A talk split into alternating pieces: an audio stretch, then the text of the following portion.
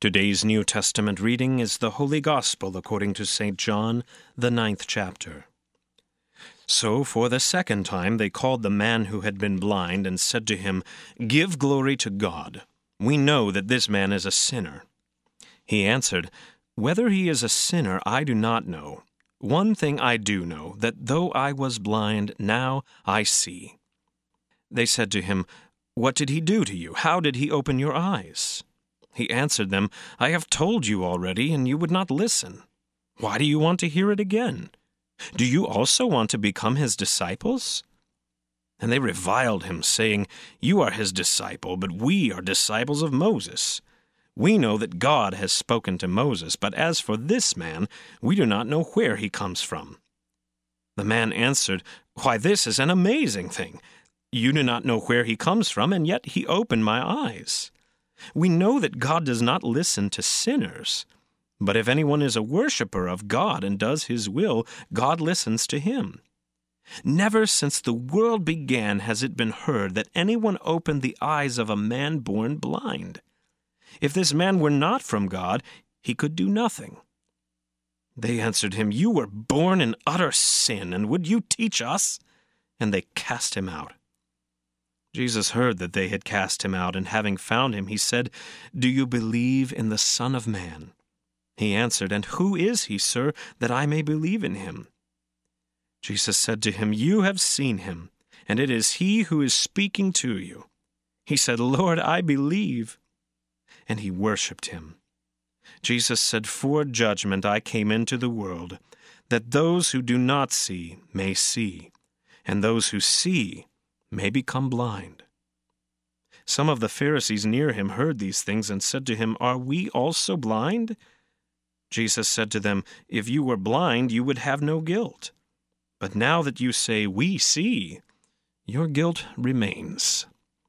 This is the word of the Lord. For today's meditation on God's Word, we welcome Pastor James Yonkers. Grace, mercy, and peace be to you from God our Father and from our Lord and Savior Jesus Christ. Amen. Today's reading is the confession of the blind man healed by Jesus. He is hauled before a council and questioned. Our reading is his confession. And as with any miracle, first we ask, why this miracle? Why this man? Perhaps with us, as we look at our own infirmities, our own limitations, we ask, why this man but not us? What was its purpose? The clue is in the dust. The dust, which when you read, is how Jesus healed the blind man by recreating his eyes. After all, from dust you have come, and from dust you shall return. Ashes to ashes, dust to dust. Jesus here shows that he came to bring new life to his creation. That is the meaning of this miracle. That is what Christ shows us in the healing of this blind man. And then we hear his confession. That is our reading. And as we hear it, we see that he keeps the second commandment as he refuses to deny the work of God. As he says, if this man were not from God, he could not do these things. And as this man does not swear oaths idly. After all, we ourselves are permitted to take oaths in court and in front of this altar. We take oaths in front of this altar when we are baptized, when we are confirmed, for pastors, when we're ordained, when we become married. These times we take oaths in front of this altar. In a courtroom, we as Christians are free to lay our hand on the Bible and solemnly give our word and an oath to tell the truth, the whole truth, and nothing but the truth. We do not take oaths idly, and when we take them, we stand by them, just as this blind man did, even as he is mocked, even as he, he is reviled. And as we look at his confession, we also see that he keeps the eighth commandment. After all, he does not recant the truth, nor does he say more than he knows. Whether this man is from God or not, I do not know. But what I do know is that though I was blind, now I see.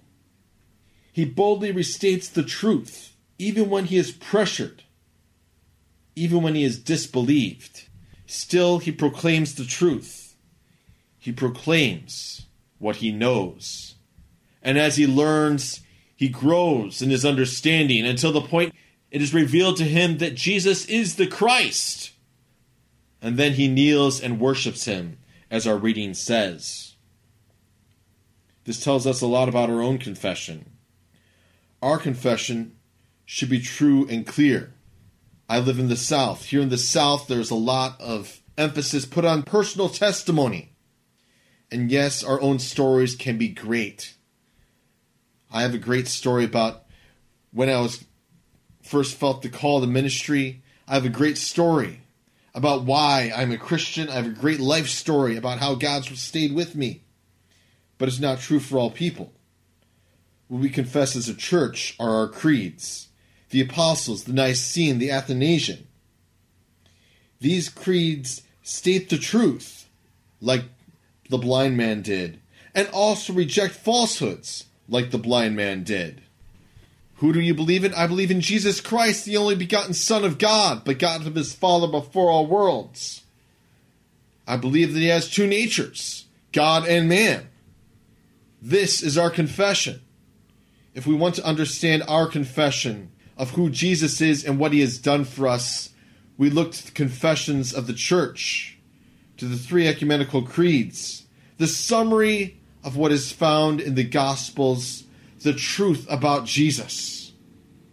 And we proclaim it. We proclaim it when we are heard. We proclaim it when we are listened to. We proclaim it when we are ignored, for that is what we are charged as the church to do to proclaim and to teach the Word of God. Thanks be to God. Amen.